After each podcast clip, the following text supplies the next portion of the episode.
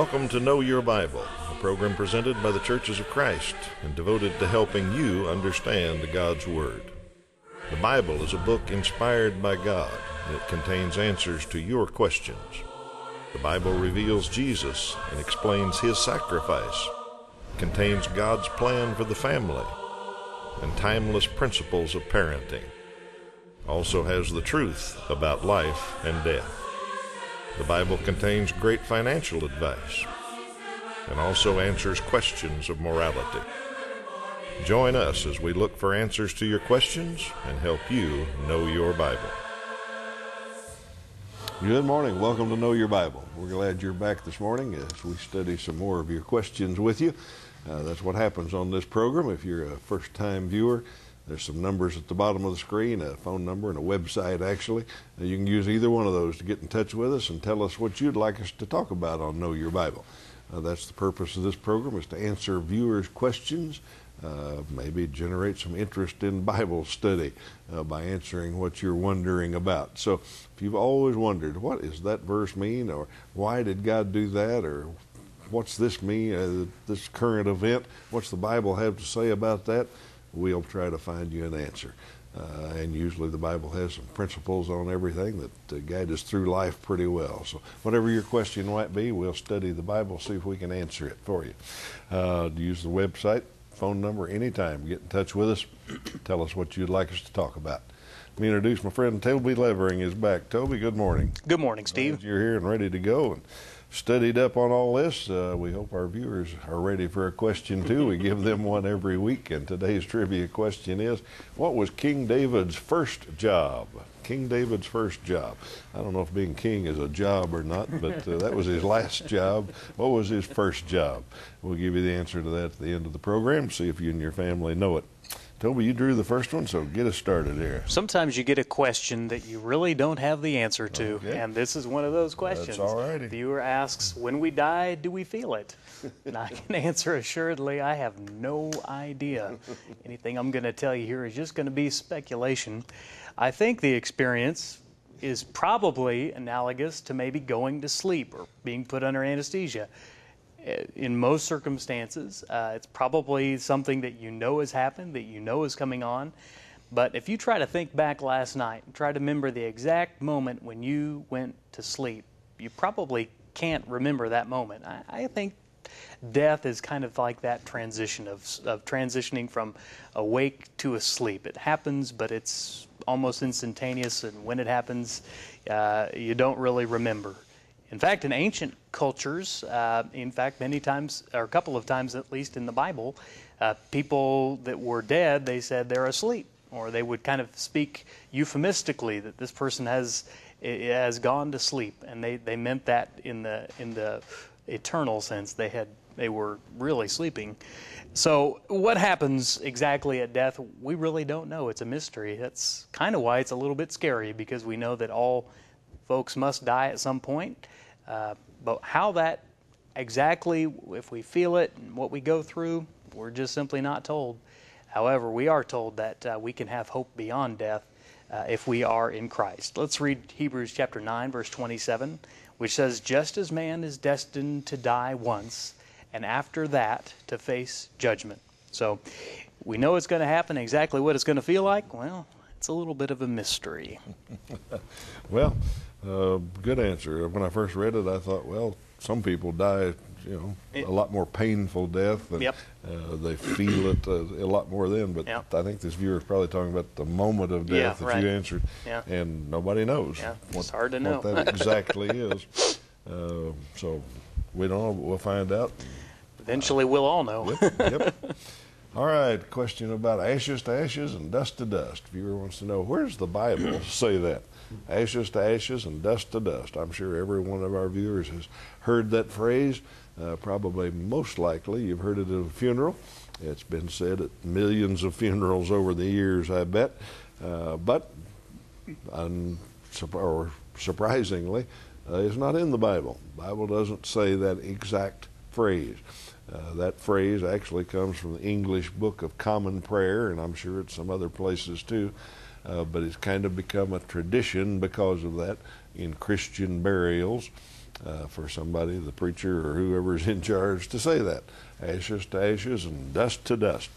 The Bible says a couple of things close to that, but it doesn't say that exact phrase. So let's look at the two things the Bible does say. Uh, in Genesis chapter 3, verses 19, it says, For dust thou art, and unto dust thou shalt return. And then over in Ezekiel 27, 18, it says, I will bring thee to ashes upon the earth in the sight of all them that behold thee. So there's the ashes part, and Genesis 3:19 does talk about returning to dust. Uh, so in sense, uh, the Bible kind of covers the topic, but it doesn't say ashes to ashes and dust to dust. The point is, uh, we were created from dust. The original man, anyway, Adam was created from dust, and our bodies, when they die, return to dust. Uh, so it's a truism, but it's not a biblical quote. So didn't find it in the Bible for you. Okay. Uh, a person asked the question You said something about being absent from the body and in the presence of the Lord. What does that mean? All right, well, I'm not exactly uh, remembering the precise question that we may have answered, but that phrase is found, and we probably have uh, mentioned it or referenced it here on the program in times past. It's from a verse found in 2 Corinthians chapter 5 verse 8, and we have it on the screen. And Paul here is writing to the church at Corinth, and he says, We're confident, I say, and would prefer to be away from the body and at home with the Lord. And Paul here is considering the end of his own life and how that will come about and the end of his ministry. And he was simply saying that he understood when you're in the presence of the Lord, your soul, the spiritual part of you, uh, departs from the physical part of you.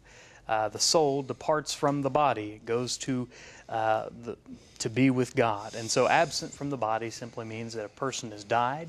And that's if that's a phrase we've used on here. That's just because it's a phrase that we find in the Bible, uh, referring to those who have gone on before us. But they still do. They're still existing. They're still alive. They're just not in a physical form. And that's what Paul was referring to. So, hope that uh, clarifies for All you. All right, very good take this moment to talk about a good way to study the Bible at home. We uh, like to answer questions, and we get a few covered each week, but there's a whole lot of the Bible that we don't get to, so we've got some free Bible study materials that we're happy to provide to you.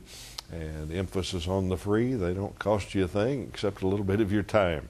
Uh, we provide all the postage and everything else. All you got to do is uh, when you receive your lesson, sit down with your Bible and read what it says to read and study a little bit and answer some questions to make sure you got the lesson and send it back to us.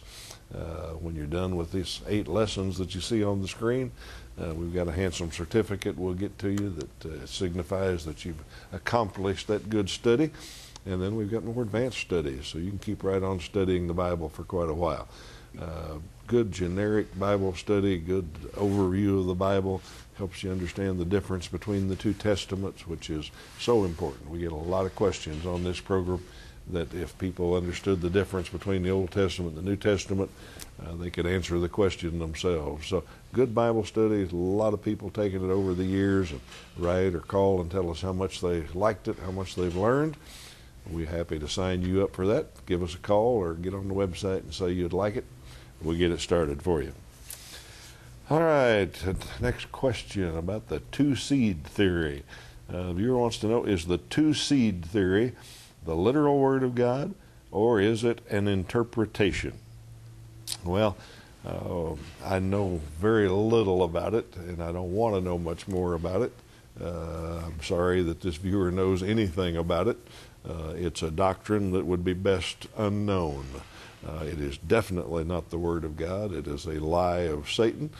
Uh, you can Google it and learn a little bit about it if you want to, but it's best just to forget it, I think.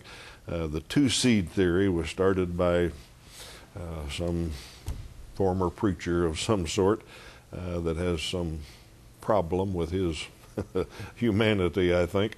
Uh, but what he taught was that when the Satan, Satan, the snake, tempted Eve, what he really did was seduced her physically and had sex with her, and that seed was Cain.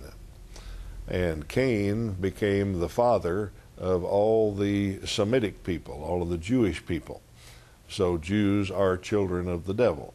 The second seed, the two seed theory, the second seed was Adam and Eve had a child, and that, that child was Abel, and through Abel, uh, the lost tribes or the white Europeans came from him, and they were truly God's children. Now, raise your hand if you see any potential problems with this doctrine uh, that all Jewish people are children of the devil and all white people are children of God. Uh, obviously, a very, very vile, anti Semitic, uh, racist view of the world. Uh, it's sick, it's twisted, uh, it's anti biblical. Uh, it's not the literal word of God, it's, it's it's anti-biblical. Some things are unbiblical. Uh, you can dream up something about angels that the Bible doesn't say and teach it. Now that's an unbiblical teaching. There's some things that are anti-biblical that go directly against what the Bible says, and this is an anti-biblical teaching. Uh, Genesis 4:1 settles the matter, and nobody should give it any more consideration after that. Genesis 4:1 says Adam knew Eve, his wife and she conceived and bore Cain, and said, I have acquired a man from the Lord. Then she bore again, this time his brother Abel. So Adam and Eve had Cain and Abel, both children, and I mean that right there proves that this guy's inventing crazy stuff.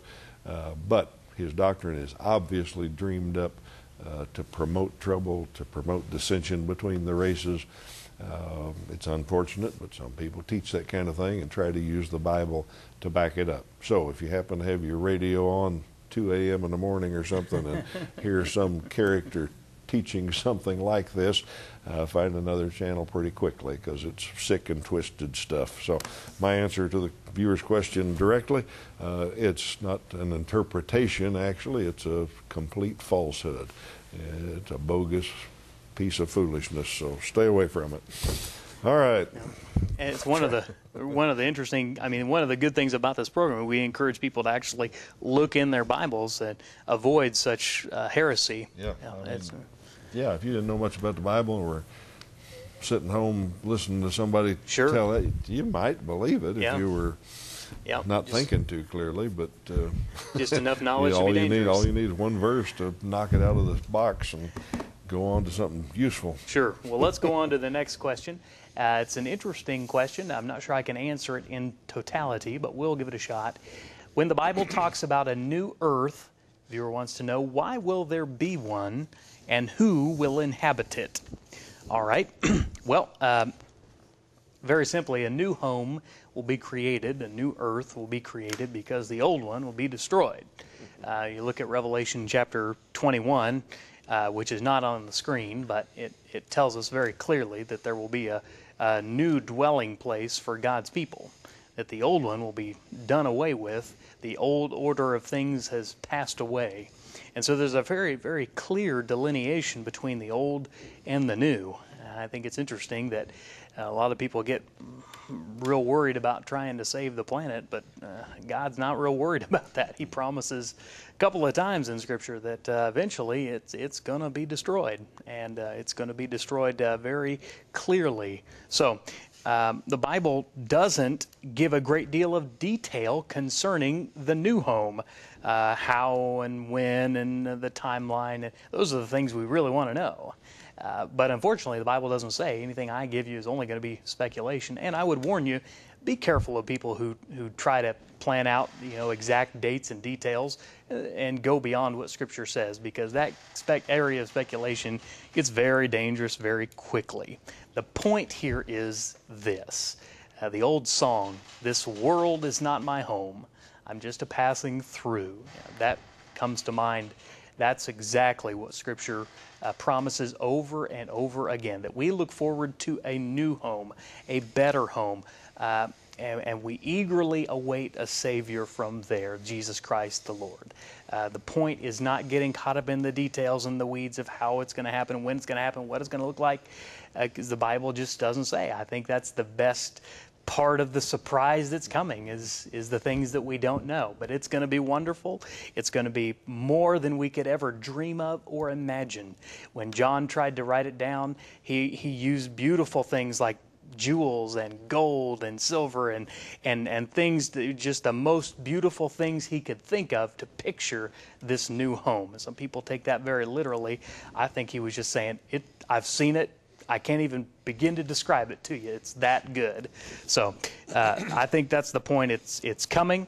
We're closer now to that home than ever. And that gives people of, of faith hope hold on, don't give up. we still win and, and we've got a home prepared for us. Let's look at one scripture in 2 Peter chapter 3 verses 10 through 13. It says, "But the thief, the day of the Lord will come like a thief. The heavens will disappear with a roar, the elements will be destroyed by fire, and the earth and everything done in it will be laid bare. Since everything will be destroyed in this way, what kind of people ought you to be?" You ought to live holy and godly lives as you look forward to the day of God and speed its coming. That day will bring about the destruction of the heavens by fire, and the elements will melt in the heat. But in keeping with his promise, we are looking forward to a new heaven and a new earth where righteousness dwells. We don't know all the details. We do know, though, it's going to be fantastic. All right. Thank you, Toby. Good answer. Uh, question about God and what did he do? Uh, our viewer doesn't think God has done much. Uh, interesting question. Did God the Father do anything in the Bible except say, This is my beloved Son? It seems as if Jesus did everything. Well, when I first got that question and read it, I thought, What is this viewer talking about? That, that I don't understand particularly. And I thought just a little while, and I thought, Okay, I bet I know what's happened. I bet this viewer has read the four Gospels. Uh, that's a good place to start reading the Bible. Matthew, Mark, Luke, and John tell the story of Jesus. Now, if you just read the four Gospels, that question makes a lot of sense uh, because it is about Jesus. It's about his life. And there's very little in the four Gospels about God the Father. Uh, there are viewers right. At Jesus' baptism, uh, God the Father did say, This is my beloved Son in whom I am well pleased. Hear ye him. Uh, but other than that, we don't read a whole lot about God the Father in the four Gospels.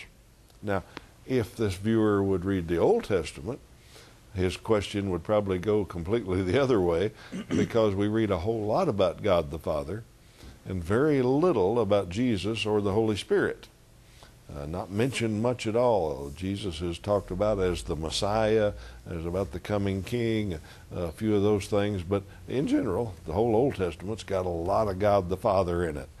And then, if you read the Gospels, you'll read a whole lot about Jesus. If you read the book of Acts, the beginning of the church, you read a whole lot about the Holy Spirit. It seems like the Holy Spirit is doing everything. And then you get over in the epistles, uh, Romans, First, Second Corinthians, Galatians, Ephesians, and all of those, and they talk about all three: the God the Father and Jesus and the Holy Spirit.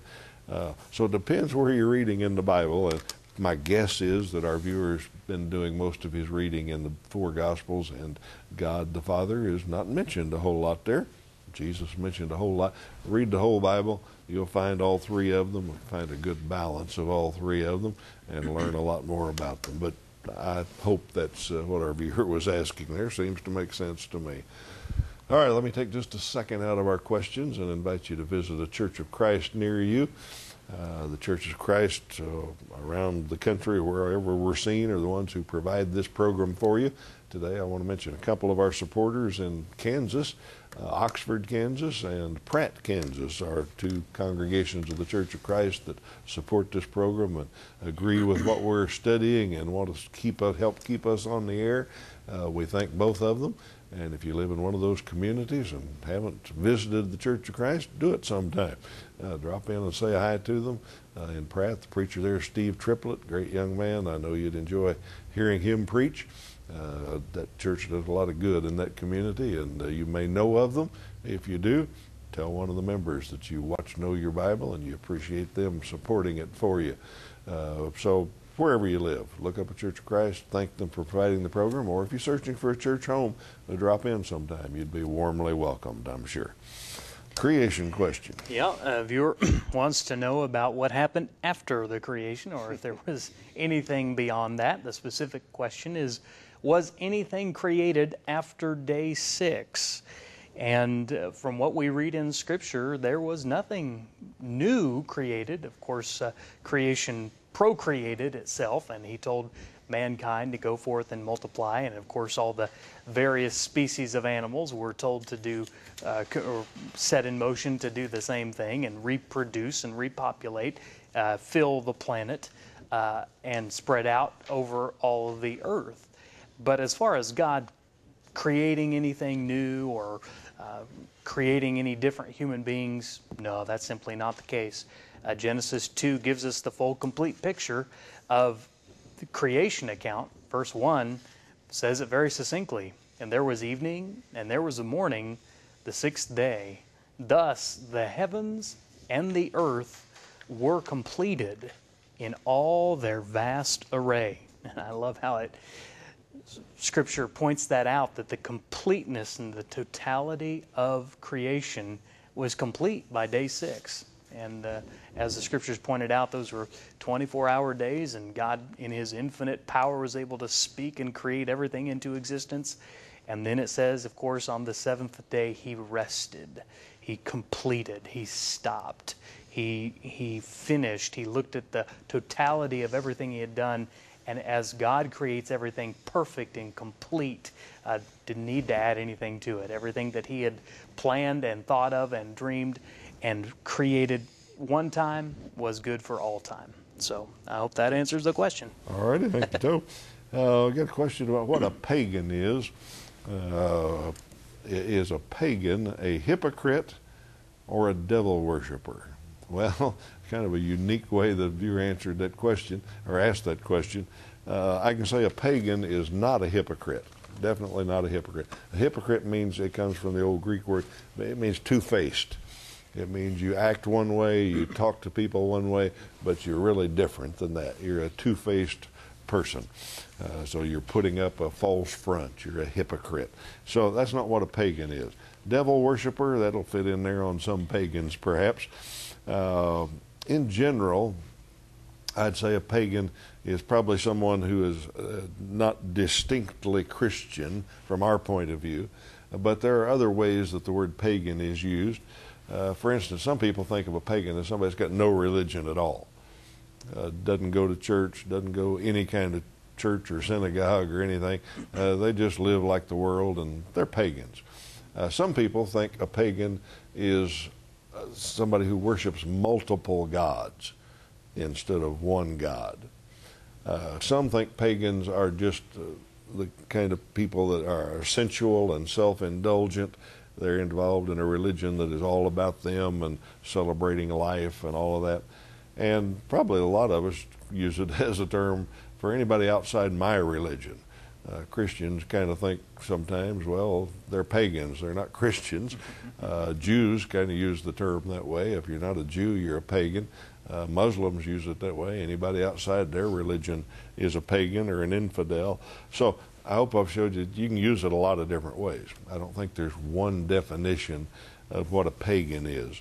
Um, uh, so combine all of those and, and pick your own definition, I guess. Uh, there's not a particular one distinction. Uh, you don't have to be just a devil worshiper uh, to be a pagan. I would call a devil worshiper a pagan, however, uh, but that's not all that a pagan is. Sure. you know, uh, before we wrap up, uh, there was a question we didn't get to, I think, last week about uh, day eight. This won't be on the, the screen, but if we got a little time, I think I'll go ahead and address it. Yeah, since you had day six, what about day yeah, eight? Yeah, sure.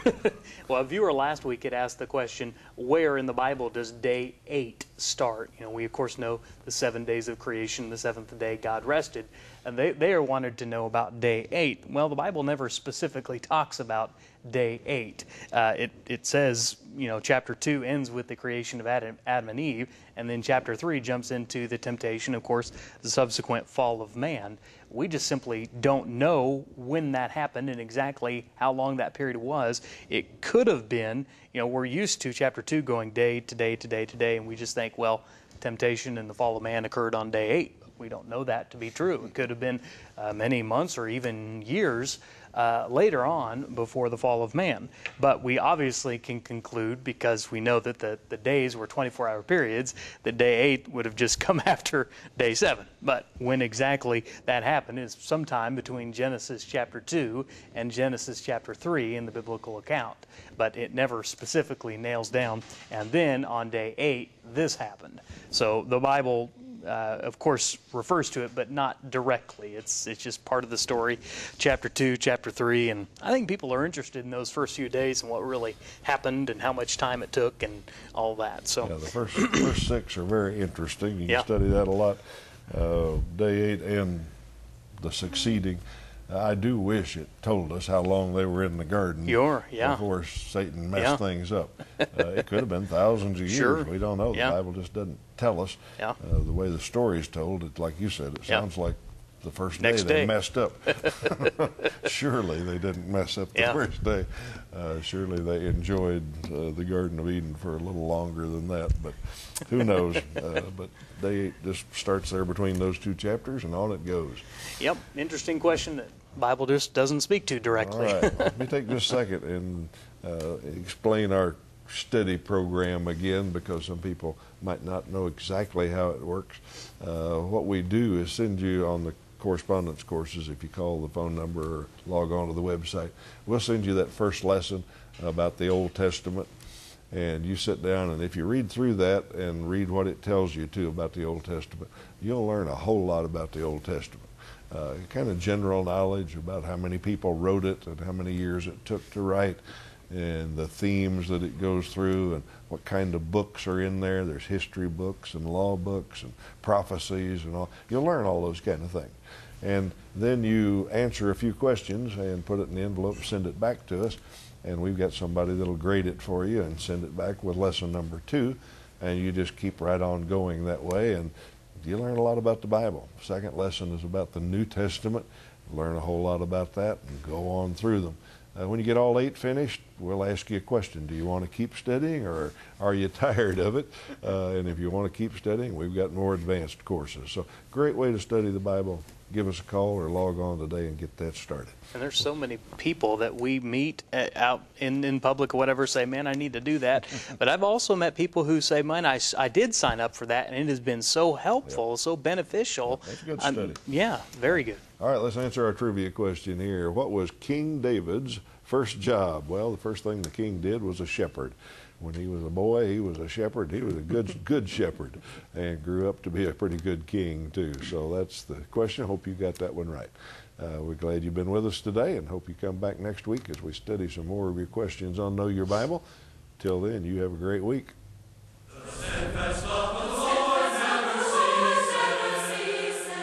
Know Your Bible has been presented by the Churches of Christ in your area. Churches of Christ are non denominational, and each congregation is an independent group of Christians seeking to do God's will. Our goal is simple New Testament Christianity. We follow the Bible as our only guide. Contact us with any questions, and we encourage you to visit a Church of Christ near you.